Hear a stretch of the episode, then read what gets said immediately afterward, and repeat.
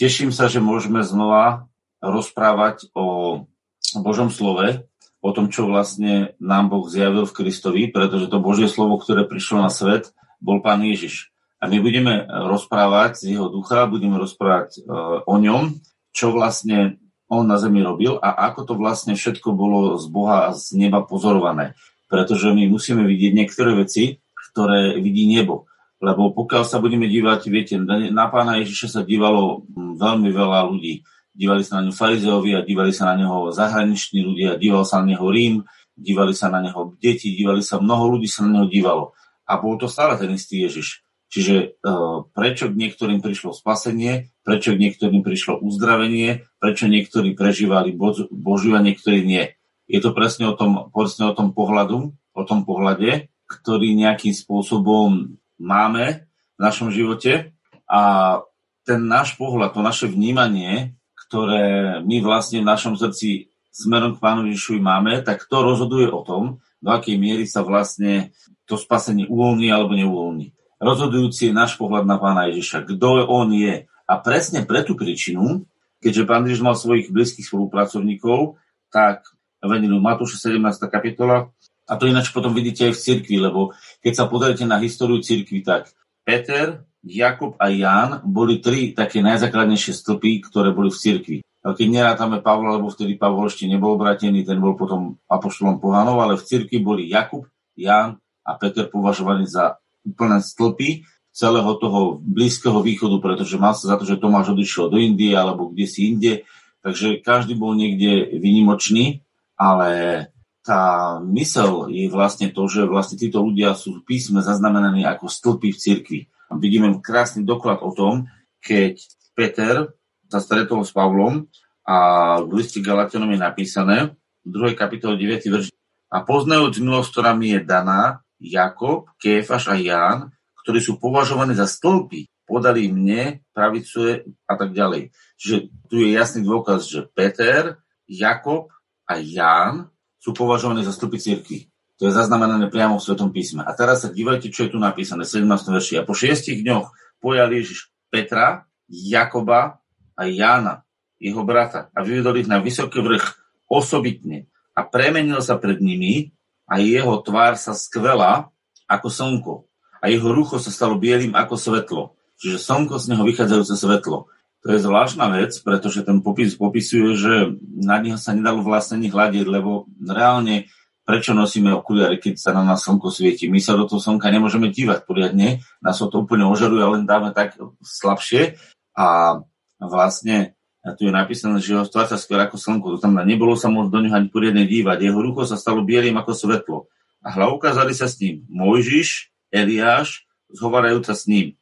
My vieme, že oni sa s ním rozprávali o, o smrti Kristovej, o tom, že, alebo aspoň takto, takto, takto vnímame, že naozaj s ním rozoberali smrť, e, ukrižovanie Dôležité vec je to, že vlastne Mojžiš bol ten základ, na ktorom princípe, ktorej osobe bol daný zákon. To znamená, bolo ukázané, že čo, aké pravidlá pre židovský národ a vlastne pre celý svet morálne pravidla ostali. Pretože 10 božích prikázaní je zmluva, ktorá bola s izraelským národom, ale tej zmluve je zaznamenaný kódex, také, také morálne právo, aké vlastne platí pre každého človeka.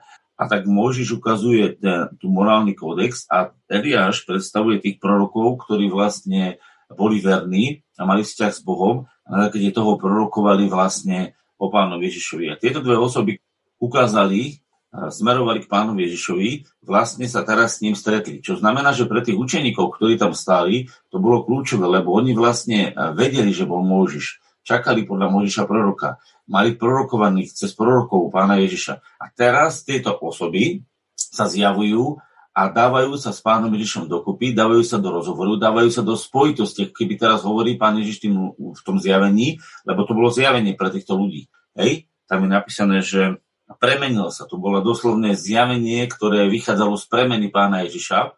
To je veľmi dôležité vedieť, že teda je možné urobiť tú premenu, lebo táto istá premena tela pána Ježiša nastala po skriesení. On sa premenil. Hej, a on bol premenený do nového oslaveného tela. Kož 9.31, ktorí sa zjavili v slave a hovorili o jeho smrti, ktorú mal postúpiť. Hej, takže vidíte, takže zoberte, čo sa vlastne stalo. V živote učeníkov, tých troch stĺpov, tých troch služobníkov Božích, ktorých sa vlastne si mal Boh použiť ako základ cirkvi, ako vlastne rozšírenie Evanelia týchto troch ľudí, museli dojsť jednému, jednému pochopeniu. Že sa im spojila osoba pána Ježiša s Mojžišom, s tými prorostvami v Mojžišovi a s tými prorostvami v prorokoch. A to všetko sa spojilo s pánom Ježišom a v tom všetkom oni pochopili, že vlastne on je ten rozhodujúci element, ten rozhodujúci prvok, ten rozhodujúca osoba, o ktorej Mojžiš i proroci hovorili a v ňom vlastne Boh chce všetko, všetko uh, dosiahnuť. A keď im tento moment doklapol, keď im toto všetko došlo, tak si uvedomili, že všetko E, to bolo spojené s pánom Ježišom, ale tento veršik hovorí, že to bolo spojené nielen s ním ako osobou, ale s jeho dielom, ktoré vykonal, s jeho zmierením. Preto tam hovorili o s ním o jeho smrti. A to je zvláštne, že oni to vlastne videli dopredu, že aj Mojžiš, aj Eliáš hovoria o smrti pána Ježiša, o tom, ako to bude diať. Čiže bolo evidentné, že v duchovnom svete sa vidí, sa vidí, že čo sa tu vlastne deje. A to je veľmi rozhodujúce, a keď sa toto v našom srdci utrasie, to znamená, keď v našom srdci vidíme dobre, kto Pán Ježiš je, že je to podľa Moužiša a podľa prorokov predpovedaný záchranca, ktorý svojou smrťou mal zahľadiť naše hriechy, mal odstrániť e, všetku nečistotu a choroby, aby uviedol do života vlastne nový vzťah s Bohom, tak v tej chvíli, keď toto všetko sa vlastne doklepne a dovysvetľuje v našom srdci, tak prichádza jedna zvláštna vec. A kým ešte hovoril hlas, zatvoril ich svetlý oblak. A toto je moment, vtedy prišla Božia sláva. Takže ak chceš vo svojom živote mať Božú slávu, musíš vidieť pána Ježiša v starom zákone, musíš ho vidieť v prorokoch, musíš tomu rozumieť, že kto on je, že on je Boží syn, ktorý bol zabitý za tvoje hriechy a pochovaný a potom bol skriesený. A keď toto vlastne uvidíš a sa to všetko s tebou v tvojom srdci sa to zleje do jedného celku, Vtedy máš správne nastavené srdce, aby mohla zostúpiť Božia sláva. Až vtedy. Viete, prečo niektorí nemôžu, napríklad hovoria o pánovi Ježišovi, krásne veci, aj uznávajú jeho smrť a jeho vzkriesenie a prečo oni napríklad nemôžu prežívať do hĺbky Božiu slavu? No pretože v tých prorokoch v starom zákone oni nevyhľadali osobu Ježiša, nenašli tam e, odpočinutie, naplnenie všetko Ježišovi, ale našli tam seba, svoju hriešnosť, svoju skazenosť. A keď človek hľadí na seba ako neschopného, ako skazeného, ako biedného človeka, tak vlastne on není v stave on není v stave e, prežívať Božú prítomnosť, pretože on není ponorený v Ježišovi, není zahladený na Ježiša, ale ponorený je sám v sebe, vo svojom živote, prirodzenom. A Mojžiš to pekne rozanalizuje, ukáže mu, že zarešiel smerom k rodičom, smerom k rozprávaniu, smerom k slovám, smerom mravnosti, smerom sobote, smerom ďalším veciam. A on to vlastne vidí, ten človek, a ten človek je frustrovaný sám v sebe, že nesplňa Boží zákon. A tento človek nie je koncentrovaný, zameraný na Ježiša, ale je zameraný na seba, lebo v tom zákone našiel seba. Alebo v prorodstvách človek hľada, čo bude s týmto svetom, ako bude sa vyvíjať tento svet, čo bude za 10 rokov, za 15, či tu budú sionisti, alebo či tu bude, ja neviem, kto vládnuť, hej. A teraz ten človek rozoberá tie proroctva a v tom je zapoza, a on je v tom ponorený, len v tom. A v tej chvíli znova on nemôže prežívať takú Božú prítomnosť, lebo on je chaos má z toho, čo sa vlastne bude diať ale tí ľudia, ktorí vlastne sú sústredení na pána Ježiša, aby videli, že on je milovaný Boží syn, ako to máme celé vnímať?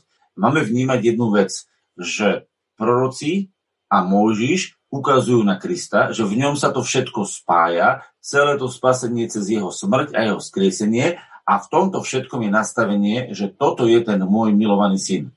A v tom spoločenstve, keď prichádza Boh, tak dáva potvrdenie. Dáva vlastne potvrdenie toho, o čom to celé je že toto je ten môj milovaný syn, ktorom sa mi zalúbilo, toho počúvajte. Takže všimnite si, ako keby e, Mojžiš a Eliáš mali svoju váhu, mali svoju obrovskú autoritu, lebo Mojžiš je neprekonateľná autorita zákona a, a Eliáš je nepre, neprekonateľná za, autorita proroku, lebo ako jediný prorok bol vzatý zaživa do neba, ako jediný prorok.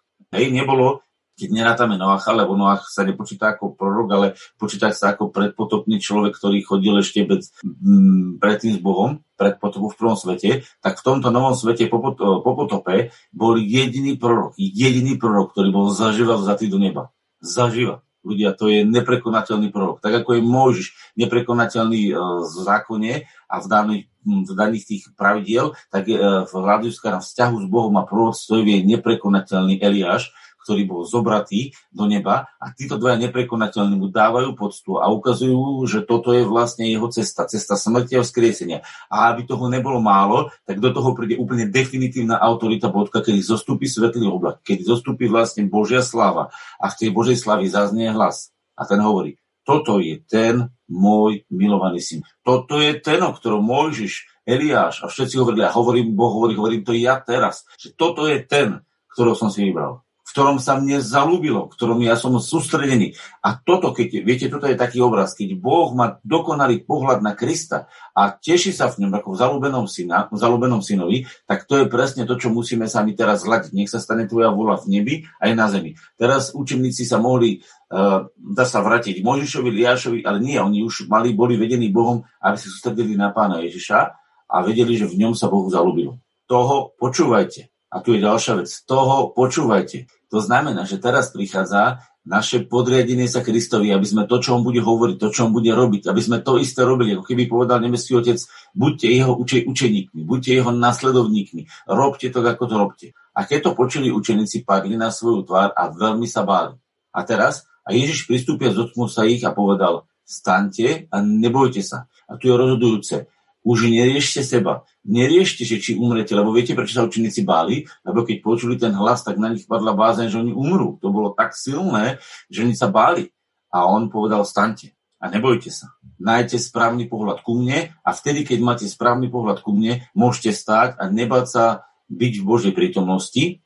A keď schádzali a keď pozdvihli svoje oči, nevideli už nikoho, iba samotného Ježiša. A toto vlastne začína končiť. Čiže proroci, Mojžiš, a potvrdený nebeským Otcom na centrujú na pána Ježiša, aby sme ho videli ako svoju hlavu a aby sme ho poslúchali. A keď sa budeme modliť, tak sa budeme modliť v jeho mene, v ňom, ako keby sme sa už nikdy viac nemali vidieť mimo neho. A toto je dôležité, pretože toto nám pomáha správne sa dívať na veci. A teraz je otázka, keď si zoberiete z tohto dôsledok do svojho života. Dôsledok do života je takýto. A to je veľmi veľká hĺbka. Keď máš nejakú vec pred sebou vyriešiť, či je to niečo v práci, alebo to je niečo v rodine, alebo to je niekde e, nejaký zdravotný problém. Staviaš sa k týmto veciam ako samotný pán Ježiš, a ako jeho telo, alebo hovorí, že ja som tu a musím to s Bohom vyriešiť. Chápete, čo chcem povedať? Ja som tu a musím to s Bohom vyriešiť, to znamená, musím niekde Boha nahovoriť, presvedčiť, aby mi do toho vstúpil, alebo vnímáš, že ty si súčasťou Ježiša Krista a že Boh prirodzene, že Boh prirodzene cez teba tú vec chce vyriešiť. Vidíte ten posun? Že či ste vy v Kristovi a chcete ako zástupca Krista vyriešiť ako Boží človek túto vec na zemi, alebo či ste ako človek, ktorý sa cítite ako hriešnik a čakáte, že Boh sa nad vami zmiluje a pomôže vám túto vec vyriešiť lebo celé náboženstvo je takto nastavené. Moja, moja, moja preveľká vina. My všetci sme hriešnici a Boh zmiluj sa nad nami a pomôže nám to vyriešiť. A toto je úplne, ale úplne nesprávne Vyzerá to veľmi zbožne, ale je to úplne zavrhnutné v Božích očiach, pretože títo ľudia vlastne nerobia podľa pravého poznania. Nehovorím, že Boh zavrhuje tých ľudí, že sa na nich nevá, to nie. Ale tí ľudia nemajú správne nastavené srdce a preto sa Boh nemôže v nich tak uvoľniť, ako by chcel. To sa tým snažím povedať. Ale keď si správne nastavený a ty sa vnímaš ako súčasť Krista, ako ten, ktorý je posvetený jeho krvou, ktorý je uzdravený jeho ranami, ktorý je jeho hlasom, ktorý je jeho vyjadrením, tak v tej chvíli dostávaš kráľovstvo Božie na zem cez teba. A my si teraz to nájdeme a nájdeme si to prosím pekne v liste Rimanom, list Rimanom, 5. kapitola. A ten sa práve venoval, v 3. 4. kapitole sa bavilo o hriechu a v 5. kapitole vlastne v listu Rimanom to nájdeme. To musím dolistovať. V 5. kapitole 20. a 21. verš. Tam sa hovorí o hriechu a k tomu vošiel do toho i zákon, aby sa rozmnožilo prehrešenie. Ale kde sa rozmnožil hriech, tam sa ešte väčšie rozmnožila milosť. To znamená, prichádza tu zákon do, našej, do nášho života. Každému jednému prichádza do života zákon. A teraz my už sme si povedali, čo zákon predstavuje Možiša. A my teraz môžeme e, sa rozoberať a, a teda sa, alebo môžeme pochopiť, že zákon má zmysel nás usvedčiť zo zlého a spolu s Možišom, tak ako to urobil Možiš, ho odsúdiť na Kristovom kríži. Lebo o čom sa rozprával Možiš s Eliášom? No jeho smrti, nie? Tak na čo sa sústredil Možišov zákon? Aby tú hriešnosť odsúdil a aby ju odsúdil v Kristovej smrti. Rozumieme? Čiže ak sa rozmnožilo prehrešenie, tak sa rozmnožila milosť v tomto, že Boh poslal svojho syna, aby to v Kristovi odsúdil. A teraz prečo? Aby ako kráľoval hriech smrti. pre všetkých tých, ktorí sú na ňom zameraní. Lebo tí, čo sú zameraní na hriech, sú hriechu. Zrovna tak aj kráľovala milosť cez spravodlivosť cieľom väčšného života, cez Ježiša Krista, našeho pána. Vidíte, aby čo kráľovalo?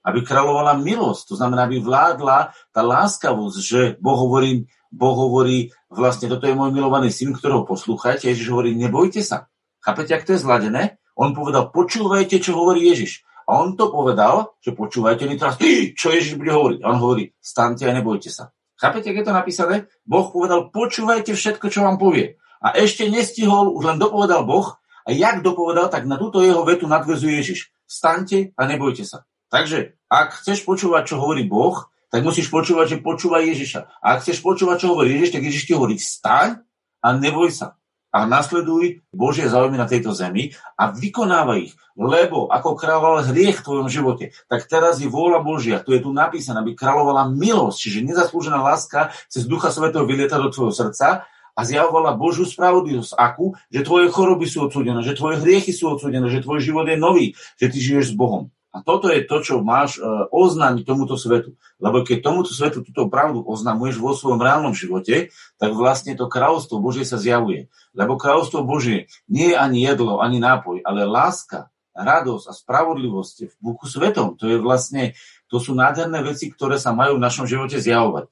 Takže ak sa v našom živote uh, zjavuje to, že my chceme donášať pokoj, že my chceme donášať radosť, že my chceme donášať lásku, že my chceme donášať múdrosť, že proste chceme tých ľudí okolo nás obohatiť, tak v tej chvíli sme nastavení ako evangelisti. Viete, mnohí evangelisti sú nastavení na to, aby chodili kázať, eh, kázať eh, že ľudia sú hriešni. A ja vám hovorím, to sú evangelisti starého zákona. Tu sú není evangelisti novej zmluvy sú evangelisti starého zákona. A evangelisti starého zákona vám budú dokazovať, že ste hriešnici. Evangelisti, ktorí sú z novej zmluvy, vám budú dokazovať, že milosť Božia vám bola ponúknutá k novému životu tak, že vás obohatia. A ľudia v tej chvíli, keď to milosť zacítia, tak oni sa cítia a uvedomia si aj svoju hriešnosť. Viete, kde som na to prišiel?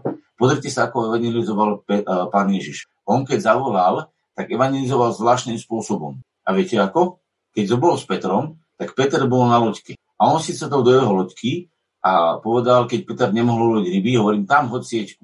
A bola plná sieťka rýb. A viete, čo sa stalo? Pozrite sa, Ježiš mu urobil láskavosť, nadprirodzenú láskavosť, lebo bol hladný. On mu dal normálne ryby, ale zázračným spôsobom.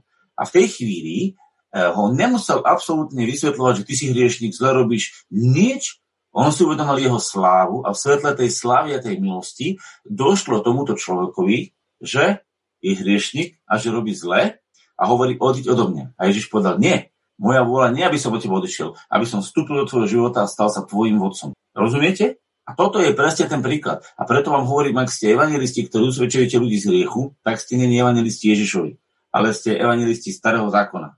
Lebo to sa môže stať. Viete, koľko ľudí zoberie Bibliu ako zákon a mláti jedného po jednej, po druhej strane zľava doprava človeka a usvedčuje z riechov? Naša úloha není usvedčovať z riechov. Naša úloha je ohlasovať dobrú správu, donášať milosť a riešenie problémov ľudí a nie byť ich starým zákonom, že akí sú hriešni. Viete, keď im robíte dobre, ako urobil pán Ježiš Petrovi, tak v tej chvíli si to tí ľudia uvedomia.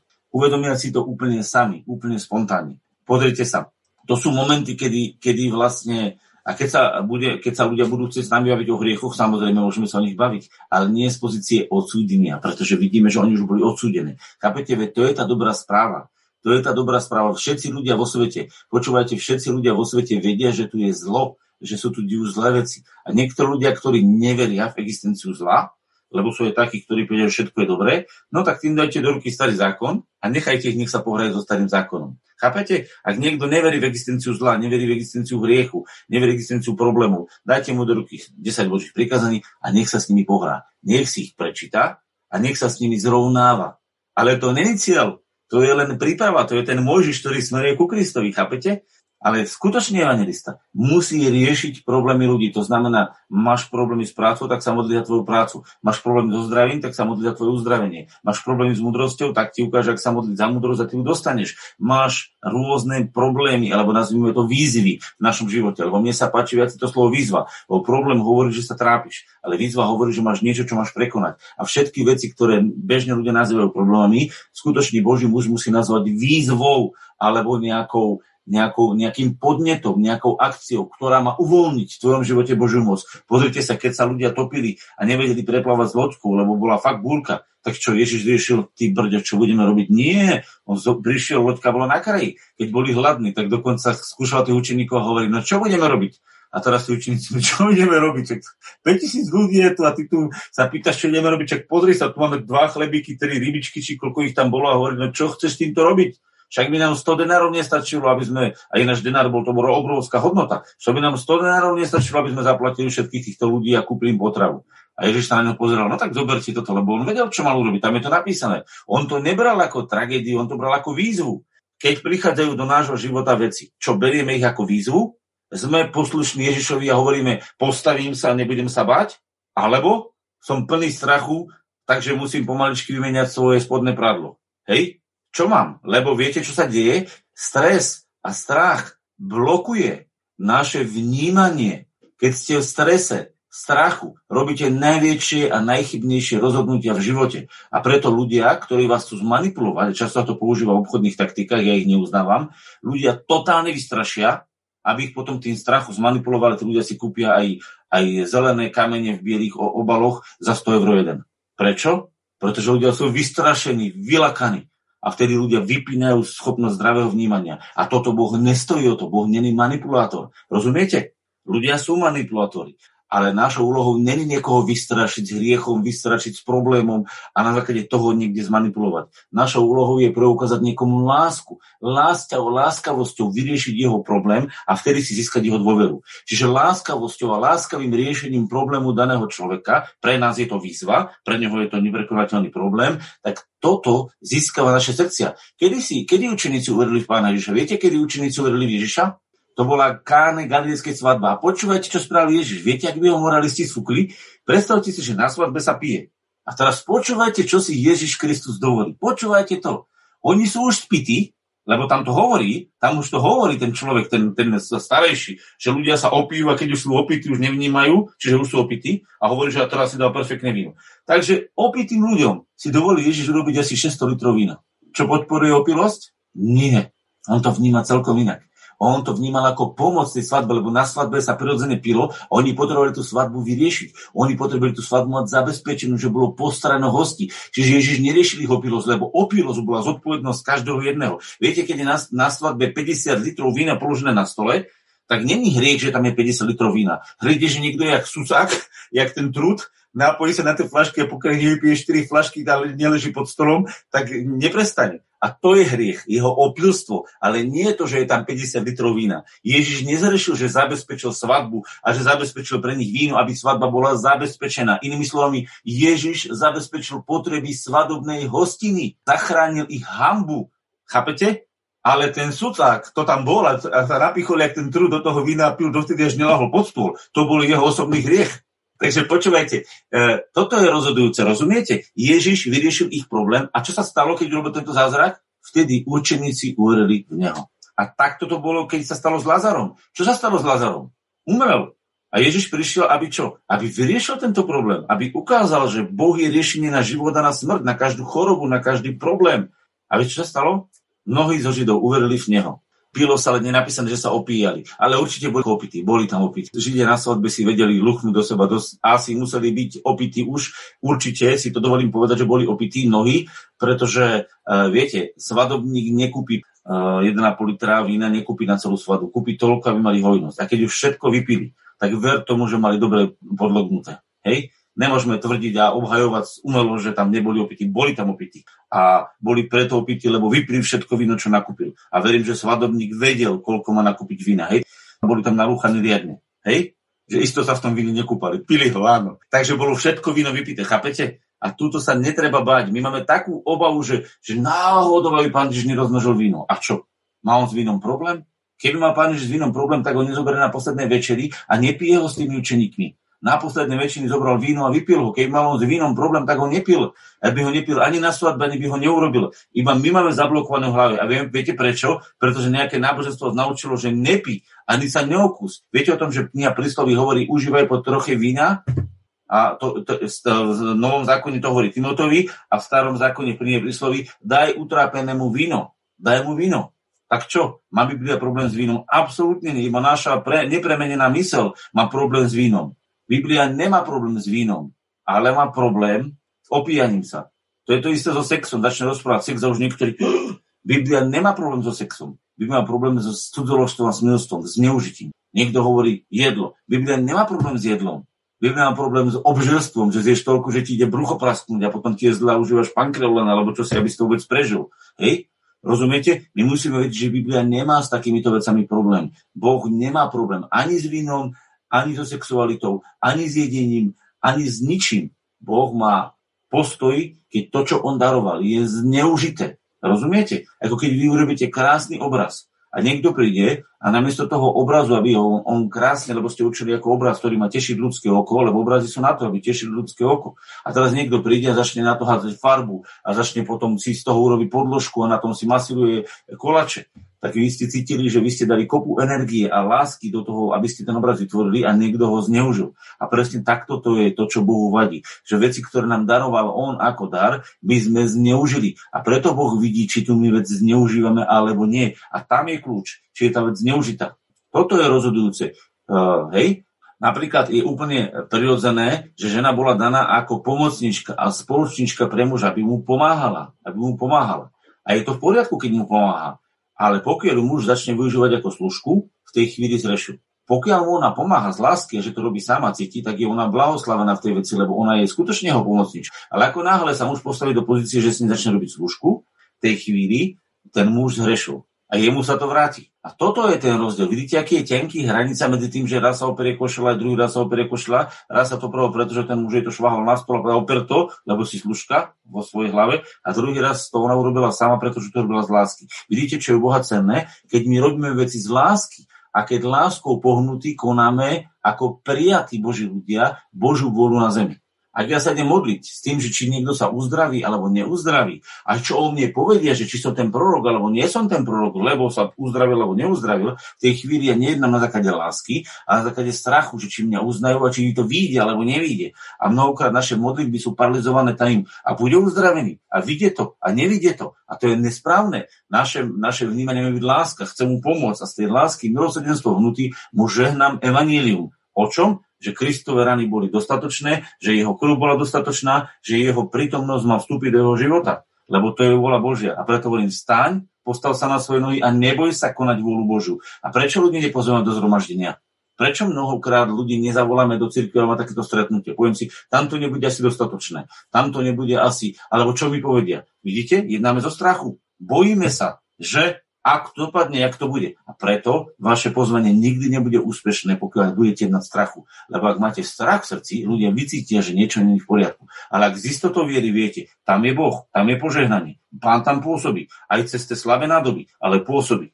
A to je to, čo vlastne vás vedie k tomu, aby ste sa nebali človeka pozvať na takýto meeting, alebo do zhromaždenia, alebo vôbec k Ježišovi. Pretože vy sa za Ježiša nehambíte, viete, kto ste v ňom a ste na neho právom hrdí tak ako nebeský Boh. Nebojte sa, keď je náš nebeský Otec hrdý na svojho syna a keď on si dovolí povedať, toto je ten, ktorom sa mi zalúbilo. Či ja som väčší ako Boh, aby som povedal, toto je ten, ktorom sa mi zalúbilo, toto je ten, na ktorého som hrdý? Nebojte sa. Keď sa schováte za to, čo urobil Boh, nikdy neprehráte, lebo Boh vie, čo urobil. Chápete to? To je vážna vec. Ak je Boh hrdý na osobu Ježiša Krista, čo mám byť ja? Mega hrdý. Pretože ak môj otec vidí správne, on je hrdý na svojho syna, ja musím byť rovnako hrdý na neho. A ja musím rovnako si ho. Kto ctí syna, ctí otca, kto nectí otca, nectí syna. A všetko je to prepojené, rozumiete? To je len naopak pretočené. A toto je to. Ja keď prichádzam k otcovi, tak ďakujem. Ďakujem za Pána Ježiša, ďakujem za výzvy, ktoré do môjho života prichádzajú, aby som mohol tým zvíťaziť. A čo nás naučil svet? Nadávajte, nešťastní buďte, ustráchaní buďte, bojte sa korony, bojte sa finančnej krízy, bojte sa, kto tu príde, bojte sa sionistov, bojte sa, ja neviem, akých ľudí, čo tu budú vládnuť svetom a čo. My musíme vedieť veci pomenovať. Pozor, všimli ste si u mňa. Ja som sa mnohokrát vyjadril politike, pomenoval som ju. Vyjadril som sa niekedy aj e, v tom, ako ja vidím vnímanie, očkovanie, vakcinovanie. Ja mám k tomu svoj názor, ale ja nemám z toho strach. Ja to akorát nebudem riešiť. To znamená, chápete, ja sa za, zastavím a postavím sa do pozície kazateľa, e, vyhlasovateľa Božieho víťazstva. Rozumiete? Jak niekoho počuje, že jeho zachráni vakcína, tak ja sa až normálne chytám za hlavu hovorím, ty si kresťan, ťa mám zachrániť, že mám 91, nie vakcína. Rozumiete? Ja dôverujem v Ježiša, nie vo vakcínu.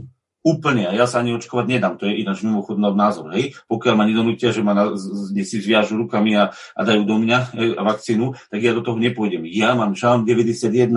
Moja vakcína je Ježišova krv a jeho rany. Amen? Ale pozor, teraz som zasa nikoho neodsúdil, ja nie som extrémista, ja som nikoho neodsúdil, keď on si teraz do seba pichne zo strachu vakcínu. Je to jeho vec, je to jeho miera viery, ja ho rešpektujem, plne to chápem a nikoho neodsúdzujem za to, že si do seba vakcínu. Ale ja mám môj žalm 91 a žalm 103 a Izaiáš 53, ja môžem citovať teraz 10-15 miest, to je moja vakcína tejto vakcíne ja verím. A teraz, či ja uznávam e, medicínu, či uznávam prírodu, jasné, však viete všetci, že robím prírodnej firme a sa venujem prírode a doplnkom vyživy a zároveň akceptujem lekárov, ich rozhodnutia. Ale pozor, poradie Boh, jeho rany, potom to, čo on stvoril, až potom to, čo ľudia vymysleli. A toto je to, čo vlastne chcem, aby ste vedeli, hej? Aby sme boli istí, aby sme teraz sa vrátili do nášho slova, ktoré je napísané a keď sa pohľadneš na Ježiša a neuvidíš nič iné, len Ježiša. A budeš počuť od neho hlas. Stáň, postav sa na svoje nohy a neboj sa, tak aby si to urobil vo všetkých veciach života. Toto ti dneska pán odkazuje. Staň, postav sa na svoje nohy a neboj sa, nepochybuj o mne. Ja viem, čo mám robiť. Ja viem, čo mám riešiť. A v tej chvíli si vyhral svoj životný beh, pretože tvoja dôvera, tvoja 100% dôvera je fokusovaná, opretá na Ježiša a si v súlade s nebeským Otcom. A v tej chvíli môžeš povedať, Otče, ďakujem ti, že si mi dal spasiteľa, ktorým je Amen.